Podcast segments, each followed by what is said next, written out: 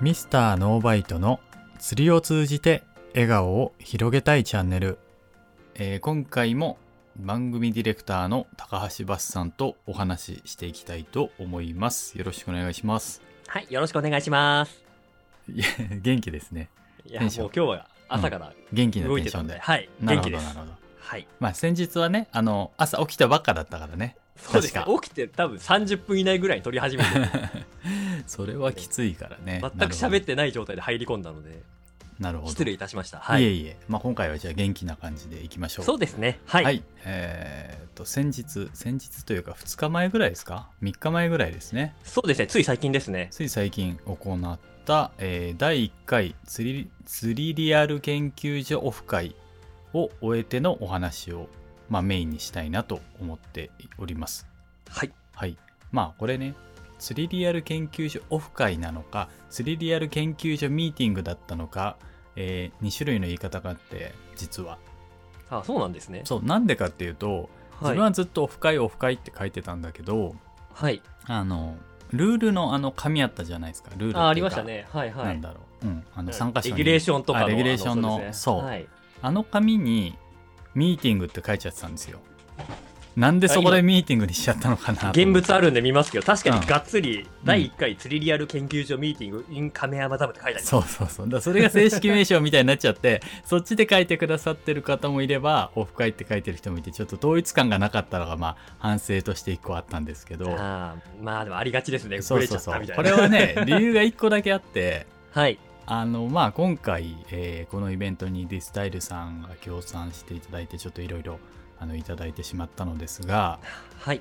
その際にまあちょっと資料を一応作ってお渡ししようというかこんなイベントやりますっていうのをねお渡ししたんだけども、そこになんかさ釣りリアル研究所オフ会って書いてあったらなんか大丈夫みたいになるかなと思って。まあ確かに確かに。ええ。なんか若干あるじゃないですかそういう感じ。そうですね。ミ。ミーティングのがなんかしっかりしたイベント感が出るそうそうそうそう。でそれをその資料をそれで作っちゃったもんでその流れでそのレギュレーションのやつを作っちゃったんですよ。あのなるほどなるほど。そうそう。はいはいはい。でまあブレちゃったっていうまあ一はいはい。応裏話を今ね挟み込んだわけなんだけれどあもー全然知らなかった。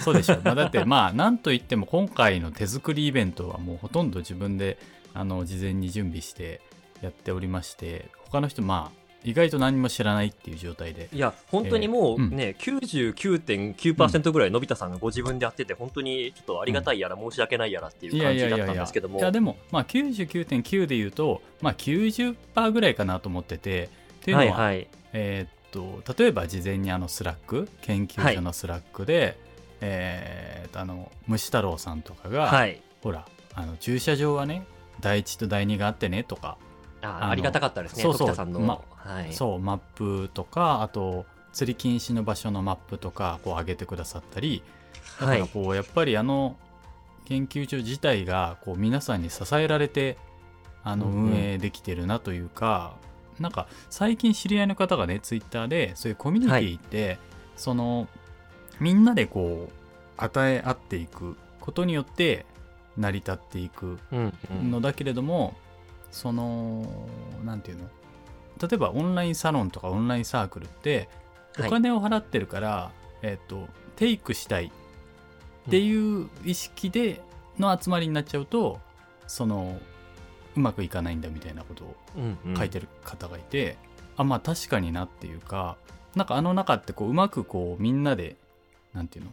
成り立ってるなと思ってありがたいなと、うんうん。そうですよね、えー。みんなでうん。ギブしてくれるというかしっかりこううん。なんか自分も知ってることを出してくれたりとかうんうんうん。してくれますし、いろいろ本当協力的だなっていう印象はすごくありますね。ねなんか本当にありがたい、えーなと日々思っていたんですが改めてこうまあ集まるとなって、えー事前準備して、まあ、ちょっとね緊張していたというか自分もこの初めてなわけですよ。あ緊張されてたんですね。緊張、うん、知ってるように見えたかな見えてないか分かんないけどあのーこれ25名自分も入れて、結局25名集まったんですが、えっと、その人数のイベントをやったことは多分今までなかったと思うんですだからまあ結構緊張っていうかそのねみんなに迷惑かけちゃったりとかはい。ね至らぬ点がありすぎてなんであのクソイベントだったな みたいになったら 申し訳ないなと思ってあのまあ極力頑張って準備したと。いやでもあの確かに、あの緊張っていうふうには感じてなかったんですけど、うんあの成功させなければいけないっていうプレッシャーみたいなのは個人的に感じてるんだろうなとは思ってました。あー確かにうん間違いあのまない。あ成功というかうまくしっかりこうみんなに楽しんでもらいたいなとか、周りに迷惑かけないようにしたいなっていうのをすごく感じてはいました、ねああなるほど。確かに確かに。そうそうそのプレッシャーみたいな感じで無事終えられたんでしょうか？いや非常にあの良かったと思います、あの 本当おっしゃった通りうん、あの落ち着いて、えーうんまあそのなんですかねプレッシャーを感じつつ落ち着いてやってたと思いますし、うんうん。あのみんなすごく楽しそうにやってたなっていう印象ですね。うん。で、僕個人的にもやっぱすごく楽しくて、うんあのまあもともと知ってる方が多かったっていうのも僕はありますけども、うん。まあそうじゃない方含めても楽しかったですし、うん。うん、なんかもっとまた早くやりたいなっていうぐらいのいいイベントだったと個人的には思いますね。お。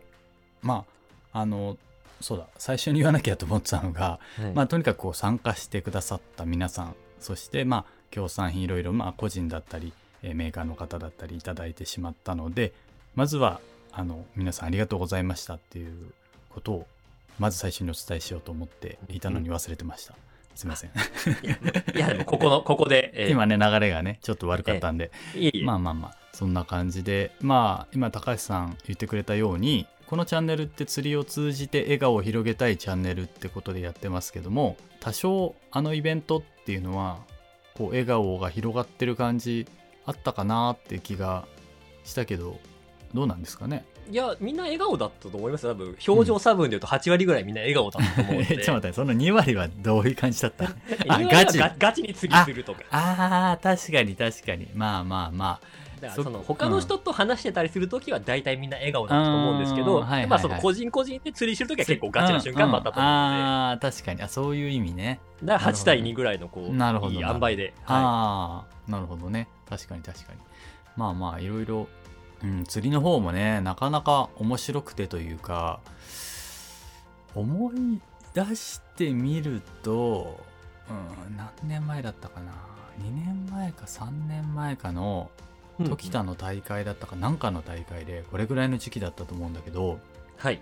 あの線香とか芋グラブを時田の、うんうん時田から野村ボートに向かっての左側の岩盤のとこに、はいはいもうあそこ結構深いのにノーシンカーで投げつけてずっとフォールさせとくと釣れましたみたいな人が上位に入ってたことがあった気がして、あれがまあ、あ11月だったかちょっと記憶曖昧ではあるんですけどこれね多分ミネムとか覚えてると思うんだけどまあなんか結構衝撃的だったんだけどほうほうあの2位だっけな？2位になったあ2位ですね、メガネバスターですね。うん。が芋のノーシンカーっていうことでなんかそれをすごい思い出してあうん。だからあそうだそういうのあったなとかあの河津さんも河津スタイルの河津さんもブログに書いてたけどなんかもう11月とかになってくるともうちょっとダウンショットとかキャロじゃねみたいなーはいはい。イメージ？先入観、はい。うん、がさまたなんか釣りやってるとこう固まってきちゃうじゃないですか。そうですね。柔軟性っていうか。だからそのえ。前の大会やった時はあ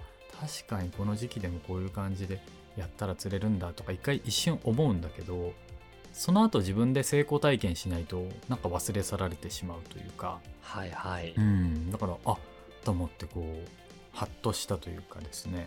面白かったなといや、本当ですよね。自分なんかもめっちゃその、ダウンショットとかキャロだろって思ってしまった側の人間なので、うん。ね間違いないですよね。いやいやもうそれがまあとにかく3匹釣ろうとかってなったらとりあえず一旦無難な、ね、選択肢になってきてでそうなんかそこででもなんか当日釣りしてて高橋さんどう思ったかわかんないんですけど自分のはい。感想としてちょっとこう、えーどの辺だったかなえっ、と旧織木沢ボートの、はい。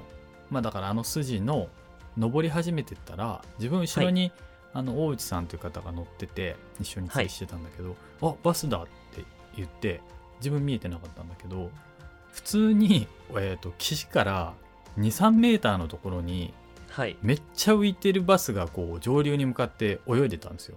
はい。40センチはなかったかもしれないけど、うんうん。でえと思ってなんだこれっていうかそのほらねダウンショットとかやろうと思っってるわけじゃない？こちらとしては、はい。え魚めっちゃ浮いてるやんって思うわけじゃないですか。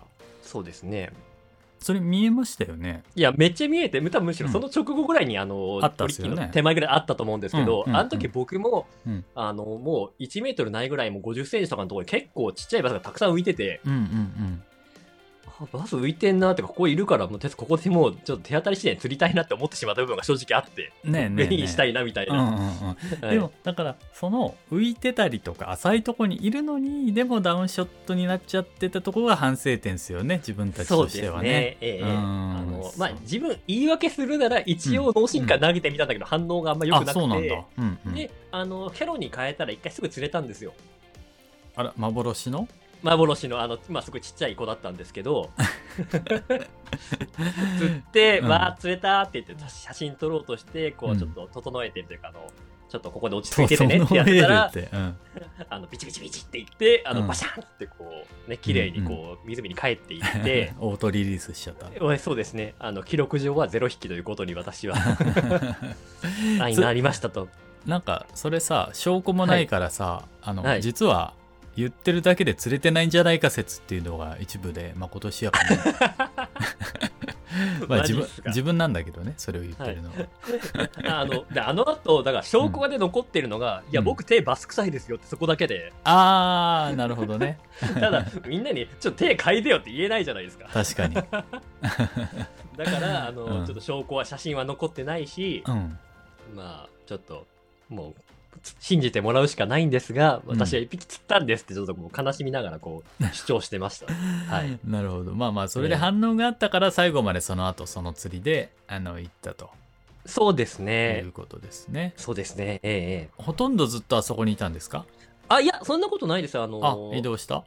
あのあと多分のび太さん会ったのが9時ぐらいとかですか、スタートして2時うんうん間ちょっとぐらい経ってあそこいたと思うんですけど、うん。あそこでうん。うん1時間ちょっとぐらいは粘っていて、うんうんうん。で釣れた後もしばらく頑張ってたんだけど釣れなくて、まあ、結局徐々に、あの時田の方に戻りつつっていう形で他の場所を攻めていったっていう感じでしたね。でまあやっぱり深いところをちょっとやってたと、そうですね。岩盤とか崩落とかやったりとかしながらうん、やってましたけどまあちょっと全然ダメで最後また浅いとこ行ったりとかしたんですけど、まあ、そこでは、まあ反応がなくてうん。終了という感じでしたねまあまあね確かにそんな簡単に反応があるような状況ではなかったんだろうけど、うん、でもなんかこうメガネバスさんの釣りはすごくこう聞いて最後にこう納得感があったというか、うんうん。あの自分も釣れたの1匹、えーすごい浅いとこだったんですよ。50センチはいはいはいないとか、30センチとか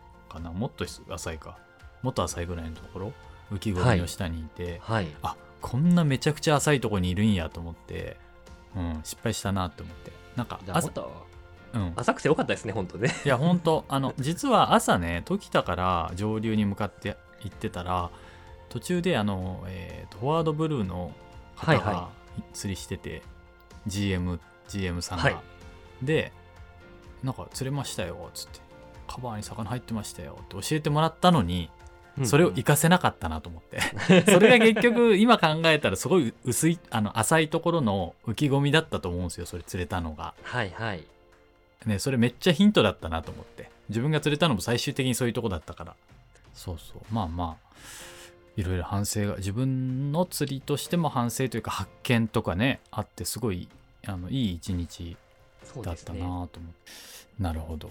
まあまあ。お互い大した結果も残せ まあまあでもあの釣りはおおまあおまけと言ったらいけないけどあのね。たくさん釣るのがどうこうではない一応回ということでそうですね。やってましたんでまあええ。いいのかなっていうか楽しくね過ごせてたからいいかなと思ってるんだけどまあでもやっぱりあの木本さんの釣りとか聞くとちょっと半端ないなっていうかね。いやー異次元ですね。うーん。まあそういう人もいてでまあまあうん。エンジョイもいて。まあ自分みたいなエンジョイもいて。そうそうそう自分もそうだけど。でなんか答え合わせというかまあこれ普通の大会と一緒だけどね話を聞いたりするのも面白いしね。よかったなということでまああのまたやりましょうよって言ってくださる方もいたのでまああのちゃんと準備してやる要は大会形式みたいにすると、はい。ちょっと大変だからもうね何日間かはこうちょっとそれの準備に取られちゃうんでうん。あのそれはちょっと年1ぐらいでどうでしょう。年1か年はいは2い。ぐらい、うんでうん。あとはちょっとした集まりをまたやれればなと思っております。はい。のであ高橋さんもあの写真撮っていただいたりとかありがとうございまました。すとんでもないです。全然お役にも立てずで。いえ立ってますよ。だから、まあね、現現場というかそのねあの会をしてる時も皆さんがいろいろね村瀬さんがあの動画撮ってくれたりとか。あそう村瀬さんがしっかり動画撮ってくださってて。ね、あとチャーベンのからしを持ってきてくれたりとかいやあれ何気に人気だったからね。自分はからしなしで食べたっすけど。自高橋さんから。分からしって存在知らなかった。え嘘でしょ。今今聞いた？今今気づいあたの僕ねあの片付けが遅くなっちゃっててあの受け取りに行くの一番最後だったんで多分そういう波が終わった後だったと思うんですよ、えっていうかねもうからしが品切れになってたわ。あじゃああの、うん。そんな話があったなんて次回以降ぜひちょっとからし。はい。よく分かってないですからけどし今度持ってこう。自分が持ってきます。はい。あまあまあ。じゃあお待ちお待ち楽しみにしております。すね楽しみにしててください、はい。ということでまあ第1回、えー釣りリアル研究所オフ会は無事に終わったということでまたやりますか。まあでも11そうです月なんでもう今年はちょっといいかなっていうかいいまあかな来年ですよね、うん。いや来年だと思います。これから寒くなってってねちょっとまた変わってきちゃうでしょうし、うん、まあ、あの、例えば年末ぐらいに、まあ、大会じゃなくとも、ちょっとゆるく釣りする会みたいのはやってもいいかなとは思うんですけど。あそうですねそうんうん。それぐらいかな。それプラス、まあ、海釣りの方をね、今後はちょっとああ増やしていこうかなと思っております。ね、海釣りやってる方も研究所の中方、うん結構多いですもんねそうですね、そこそこ。まあでも割合で言うとやっぱりバサー多いなって思っちゃったけどね、今回。うんうんしかもバサーのうちあのレンタルボートを12フィートで自分で出る人があんなに多いなんて思わなくて 結構衝撃的だったですよ。ね確かだって10フィートの方いないというか、不要艇が今回いらっしゃらなくて。いなかった、うん、まあもちろんそのバックシートに乗った方が結果そうだったりとかしてると思うんだけど、でもちょっとびっくりじゃないです？だから20人以上は自分でエレキ持ってて12フィートだから免許持っててはい。っていう。今ね約研究所50人かいないかなぐらいのうちのだから半分近くそういう方がいるってことですよ。そうですね。だからやっぱレンタルボートでガチで普段釣りしてる方がほとんどだったっていうのが今回の参加者、ね。半分、まあ研究所全体で半分参加者全体で言うともうほぼほぼ全員みたいな感じで、ねまあそういう意味で言うと、まあ、この後のちょっと話に続いちゃうんだけどつながっちゃうんだけど、あのちょっと宣伝していいですかっていう。いやーもうしていきましょうよ。まあまあ自分のチャンネルなんだから別にしてもいいよね。っていうあのまあ最近というか1週間前ぐらいかな。あの釣りリアル教習所っていう、えー企画をちょっと考えてうんうん。うんまあところつながりで書書つながりでですね、まあ、釣りリアルっていうのはいろんなので自分が使ってるんで、まあ、研究所の流れでこう教習所っていう名前にしたんだけれども、まあ、要は、えっと今言ってたようなガチ勢の方ではなくこれからそういうふうになことをやってみたいなと思う方向けに、えーレンタルボートの入り口の入り口をサポートする私がサポートしますっていう企画なのですが、あの見てくださいましたか？いや私はもう当然もう見てもう自分がね あの、うん。まあ今はもうさすがにいろいろ自分で用意意したりしてるのであれですけど、そうじゃなかったらうん。あの普通に最初うん。ねやっぱすごく分かんないことだらけだったので、知ってる方に教えていただけるとかうん。確認できるっていうのがあるとすごいうん。ありがたかったろうなってのは思いながら見てましたうんうね。ん。まあなんかそういう意味で言うと自分も最近ちょっと当時のことを思い出してたんだけれどもはい。あのー自分にとってはやっぱ木本さんだったかな。木本さんがあのその、あれねオフ会で優勝した木はい本さん、素晴らしいすごい方ですね。うん はまあ当時から自分がそのやり始めようと思った時からもう大会とかバリバリ出てたり優勝したりとかしてたと思うその時から。はいで。なので、えなんだエレキ買った時とかに相談したらやっぱり 24V 買った方がいいよとか牛タンはこうだよとか、木本さんの確かあのハミンバード買ったからローランスいらなくなったからあの買いますか？みたいな感じで譲ってもらったりとか、はいあのいろいろね、はい教えてもらいながらだったなってちょっと思い出して。やっぱそういう人がいればまあいいけどもまあいなくて始めるよっていうとまあお店で教えていただくとかっていうのもまあ一つ選択肢としてはあるんだけど、じゃあ実際に釣り場でボート屋さんに行ってエレキをセットしたりってとこまではなかなかこう一緒にやるのってほんとそうですよ、難しいじゃないですか。ね、自分も最初あの初めてマイエレキ買って、うん、あの湖でセッティングしようとした時にうまくマイエレキをつけられないってところで2時間ぐらい格闘し ましたから嘘2時不器用だ間からなんですけど。いやいやいやでもまあ分かります。あの自分もね最初の頃はねあのバウデッキにつけてたラムのあのなんていうのはい。あれなんていうんだあのボールとボールをつなぐ部分のあれをあのパーツをバウデッキにつけといたのよ。なんかこうはい。外したりするのめんどくさいから、うんうん。そしたらさこうバウデッキつけてる時にっていうか運んでた時かな。落としちゃったりとかね、はい。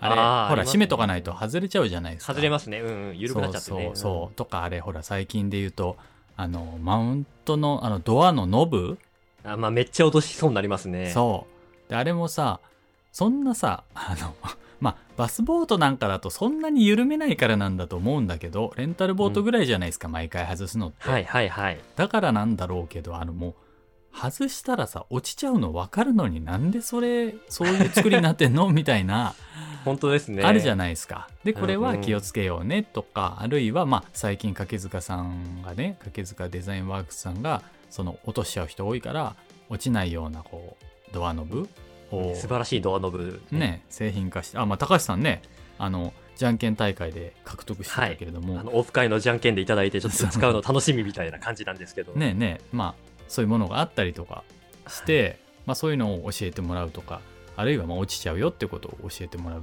て、まあ、すごい、あの大事というか転ばぬ先の杖じゃないですかそれこそ。そうですね。だからいや。うんいや本当あの、うん。結構うん。自分の場合とかでもうん。いろいろ調べていったんですよ。さうん。最初うん。エレキ買って臨む時に、であの釣り人社さんから出てるあの、えー成田さんがやってるなんかレンタルボートのなんかあの本みたいなのがうんうんうん読んだりとか、うん。あと YouTube とかで動画見たりとかあといろいろ本読んだりとかして、でちょっと準備万端だと思って行ったんですけどそれで2時間格闘してますからねえぐいね。2時間はやばい。いやなんかあのうまくはまらなかったんですよ。あのエレキがあのうん。マウントに、へで。ー。でなんかちょっとうまく加減をやるとできたんですけど最初それが分からなくて、あーはいはいはいはい。ではい何が間違ってるかも分からなくて。はいはいわかるでも。うん。で結局だからね周りの人になんか聞くのもなんかちょっと恥ずかしいしみたいなところもあったりとか、だからなんか何食わぬ顔でなんか別に何でもないんですよみたいな顔しながらこう2時間格闘し続けて。それ最初はどこ行ったんですか？最初確かえっ、と片倉ダムだったかな。確かその時は片倉あのエレキ買って初めては片倉だったんですけど。うんうんうん。いやもうめっちゃ苦労しましたね。でそだからその今まであのレンタルエレキとかの経験はあったので、うん。あの使えるだろうと思ってったらやっぱ自分で実際セットすると全然違うんだなっていうのは本当に思いましたね。うん。間違いない。うん。やバッテリーの付け方とかもねそうやわかんないからうんうんうん。どこまでこうやっていいかわかんないとか、はいはいはい。どっちからつなぐとかね。そうそうそうそう、んん。で調べてはいるんだけどちょっと不安になるとか、うん。まあ特にバッテリーって危ないじゃないですか。そうですね。うんまあ本当に火事になりかねないというか、ね。うん、あの最も危ない道具だと思うんですよね。間違いないですうね、んそう。でまあ車に積んでる時もさもしですよラダーが金属じゃない？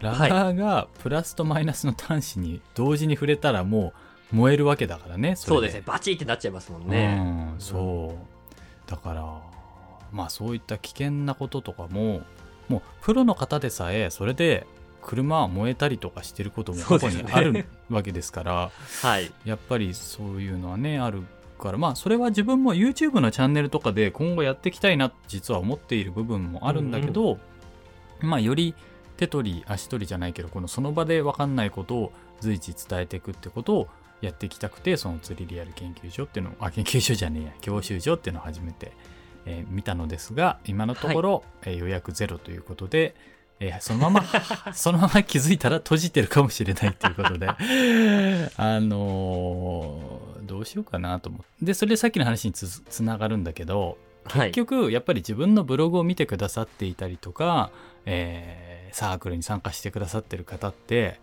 多くがもうすでにあの要はレンタルボートガチ勢なのかなと思ってまあ、まあ、この対象の方たちよりはちょっと一歩進んでる方がどうしても多くなっちゃってるのかなっていうところはうんうん。うんあるのかなってことですよね。そう。でその目線で、えー、と自分がいろいろ試していることとか、あのーうん、試しているものとかに興味を持ってくださって見てくださっているという要は同じ、えー境遇だったりっていう方かな。かさちょっと進んでる方で、あのーあこれどうなんだろうなって思ったのを見たくて見てくれている見てくださっているからあの自分がその企画した教習所的なステップって今の自分のこのえっとオーディエンスじゃないなっていうのも、あのあれにいないとはい。いうことによく気づき、なのでチラシを作ってせっせとこう釣り具屋さんに置いていただいたりとか、はいはい。うん、まあなんかちょっとうまくやっていかないといけないなっていうことでですね、うん。えーその状況についても随時こちらのチャンネル。あの最初の一人来てくれたらめちゃくちゃ嬉しいからなんかちょっと得点をつけようかな先着1名で何か得点があるという可能性が出てきた。何がいいかな？何がいいかな？何がいいですかね？いやでも安くなるとかの方が嬉しいかななんかもらえるとかよりは。まあ、あの、もし本当にちょっと試していただきたいんだったら、初回だけじゃちょっと少し、なら、うんそえっと、3人ぐらいだけちょっとじゃあ値引きするんでよかったら来てくださいねとかはありかもしれなないんですね。かそのクーポンコードみたいのをそのはい。お問い合わせ欄っていうか備考欄に入れてもらう？この今ラジオ聞いてる人だけわかる例えばわかんない。高橋バスって入れたら それがクーポンコードになってるみたいな。ああ、そうでうすね。ん。っていうのはありかもしれないですね。まあね、なんか初回でなんかモニター的な感じでちょっと来てくれればみたいな人がいたらうんうん。ね、あの、初めて他の方も安心でしょうし、ね今ゼロだからちょっとさ入りにくいっていうのもあるもんね多分。そうそう、なんかちょっとあの、うん。尻込みしちゃうとこあると思うんであの興味あるけどって方に、あの、うんちょっと最初少し可能な範囲で、ディスカウントして、っていうのはありだと思いますね。ね、ですよね。ちょっとそれを今ね検討していてまあ例えばそのチラシにそのクーポンがついてるとかでもいいんだけど、ううん。ん。なんか考えようかなと思っておりました、はい、ね、ちょうどね、これからまたどんどん寒くなっていっちゃうから、ちょっと難しいとこもあるのかなって気もするんですけど、だからちょっともうやり始めるのが遅かったっていうのが一個 でかいかななのでまあ来年のまあそれこそさ入門する方なんてさ11月にバッツリしないわけじゃんまあそうですね。そうぶさあったかくなってからしようってなりますね。そうぶっちゃけ自分始めた頃再開した頃ってバッスリやってたのを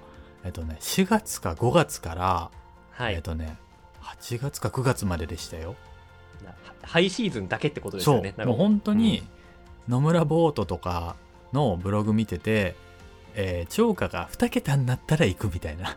あ、でもわかるわ。だから、あめっちゃ釣れてるから行こうかなっていうぐらいの時ね。そう。その要はうん上手い方がその常連の方とかが2桁釣れるぐらいのテンションだったら自分が行っても1匹ぐらい釣れるんじゃないかっていうところで言ってた記憶があるんです、だから11月にやるってことはまあないないっつうかそのテンション的に厳しいから、うんうんえーまあ来年の4月以降本格的にやるっていうことで まあ今ちょっと準備期間でそのそうですね。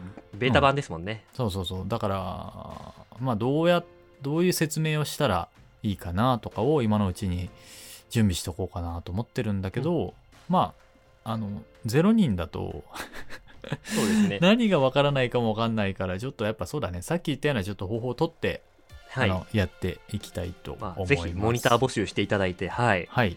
そうっすね。まあ本当に受けていただいたら多分価値はあると思うんですよね。うん。本当あの、本とか動画だけだと細かい部分がどうしてもわかんないと思うので、うんうん。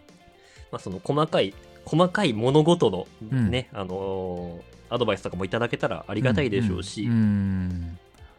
まあまあ。でまあどうかな。まあそれにその価値があるかっていうとこなんだけどまあ難しいね。それは人それぞれだなと思って価値観っていうかさその。研究所とかもそうじゃないですか。なんか自分も客観的に見てて月300円払うって、まあ、最近はい。サブスクリプションのサービスって増えてるからいいんだけど、まあ、例えばネットフリックスとかえ1000円ぐらい払ってんのかな、払ってますね。ネットフリだと1000円ぐらいあるんじゃないですか？ね。でまあいろんな動画サービス入ってたらさ下手したら3 4千円ぐらい払ってるわけよね。いや、もうそうですよ。余裕でうん。我々だってね、ルアマガプライムとかバサー定期購入ってる。読とかそれも結構かかってやるばいやばいやばい。多分サブスクだけで1万ぐらいいってる人もまあ平気でいると思うんですよいると思いますね。ううん。ん、まあまあ。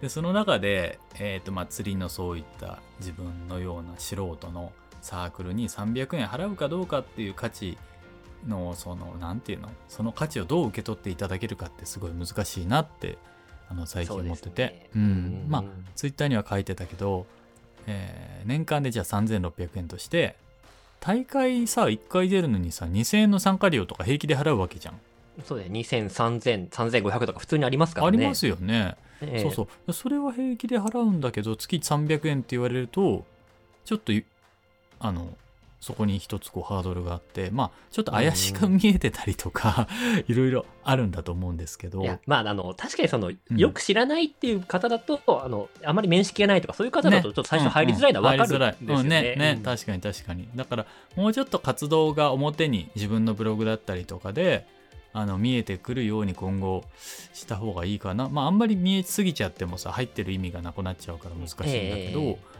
そうそう。なんか結局ね今回その大会じゃないけどオフ会大会もどきみたいなのやってまあそこそここういうあのその大会は無大会というかオフ会は無料参加に今回したわけじゃないですか。ではい。まあ、無料にしてはまあ良いいい、まあ、自分が客観的に参加したとしたらまあ悪くないようないや、感じだったと。すごいね、うん。個人的にはものすごくいい大会でしたよ。あの、さっき、あの言いそぼれ、言いそびれちゃったなと思ってたんですけど、うんうんまあ、そもそも、あの、運営というかう、ん。進行の流れもすごい良かったし、うんうん。やっぱあの、協賛品であったりとか、うん。ね、そういうのもすごいこう、うん。抽選会も盛り上がっていたと思いますし、普通に大会で、あの、まあ、大会的な側面もあって、うん。上位の方の話も聞けて、うん。うんね、あの、普通に、大会という中の枠で比べてもいい大会だったなって個人的にはすごく思っていて、これに、まあ、ちょっと次回以降むしろ個人的にはお金取ってくれていいんじゃないかと思うんですけど、うんうんあの今回無料でっていうのはすごくうんリーズ,、あのリーズナブルというか、うんそうですよね。全ね。あのうんうんわかるわかる。そうなんかまあ今年はどうしてもコロナでなかなかこうイベントとかを開催しづらい状況で、まあ、まだ続いてるんだけど、まあ、少しはこう人間がみんな活動し始めてっていうところで気をつけながらやろうってなったわけなんだけど、まあせっかく2月か3月から入ってくださってるのになかなかこういろいろまあ海釣りのイベントとかはやってたけどバスの方向けにできてなかったからあのまあそうせっかくなんでというか今回はまあ無料にしようってまあ思ってて、まあ、ちょっと来年その何回もやるんだったらまあちょっとなんだろう。例えばオープンな会にしちゃって研究所の、なんだ特別研究員の方はいくらとかこう分けてああ、そうですね。ね、はいやったりとかすると思うんだけどさすがに毎回無料でやるのはちょっと厳しいかもしれないがうんうん。うんうん。まあ多少の特典ありつつやっていこうかなとは思っておりますね。うん、はい。はい。ね、なんか初回でいろいろこう、なんかうん。経験値もたまったと思うんで、それを生かして来年さらにいいイベントにというのができそうで。す。あのぜひ高橋さんも今後ともよろしくお願いします。いや、もうぜひこちらこそよろしくお願いいたします。まあそんなとこかな今回は。そうですね。まあ、あの、ん研究所、あの、うんオフ会もそうですし、研究所もそうですけど、まあ、どうしてもその、うん、ね、あの、知り合いがいないとちょっと入りづらいって、まあ、さっきから何回か言ってますけど、あると思うんで、あのそういうことね。ね、うんまあ、なんでその辺心配あると思うんですけど、もうんしそういう方いたら、あの、うん高橋に連絡いただければ僕全然話しますんで、あの、あの、なんか、誰か一人知ってるとだいぶやりやすいじゃないですか。確かに。ね、なんか、一人も知り合いがいないと、本当にちょっとどうしていいのか分かんないなっていう部分も出ちゃうと思うので、まあ、本当なんか気になる、興味あるんだけどなって方いたら、もうぜひむしろ声かけてもらえると嬉しいなってぐらいの感じで思ってますね。高橋にまず連絡をしてください。まあ別にのび太さんでももちろん、誰もいなかったら、面識なくても高橋で大丈夫なんで。ああ、なるほどね。ああありがたいですね。はいはいはい。わかりました。じゃあ高橋バスまでということで 何の募集だって感じですけどね。わかりました。まあ、はいということで、今回はですね、えー釣りを通じて笑顔を広げたいチャンネルの中で、えー釣りリアル研究所の、えーオフ会のお話をさせていただきました。ということで、次回は、なんだろうね。まあなんかね、月に2回ぐらいやってほしいっていう。あ、そうそうそう、ごめんなさい。言うの忘れてた。YouTube の再生回数何回いったと思いますあ、でも僕途中まで見てたので実は知ってて、知ってる？300超えてましたよね。そうでしょいやすいや、すごいもう当初の予定というかうんなんだろう、目標を大きく上回って、そうなのよ。なので、ちょっと目指せ500ということで、やっていきましょうよ。面白いネタ考えましょうよ。そうですね。まあ、うん継続していくことが大事かなと思うので、大事、大事。はい、うんまあ、あの、たまにゲストの方もね、あの、お呼びしてやっていくとして、はい。はい。という感じで、じゃあ今回は締めたいと思います。はい。入ってこないの？いやいやいや、あ、そうかありがとうございましたはい、ありがとうございました。高橋バスさんでした。はい、ありがとうございました。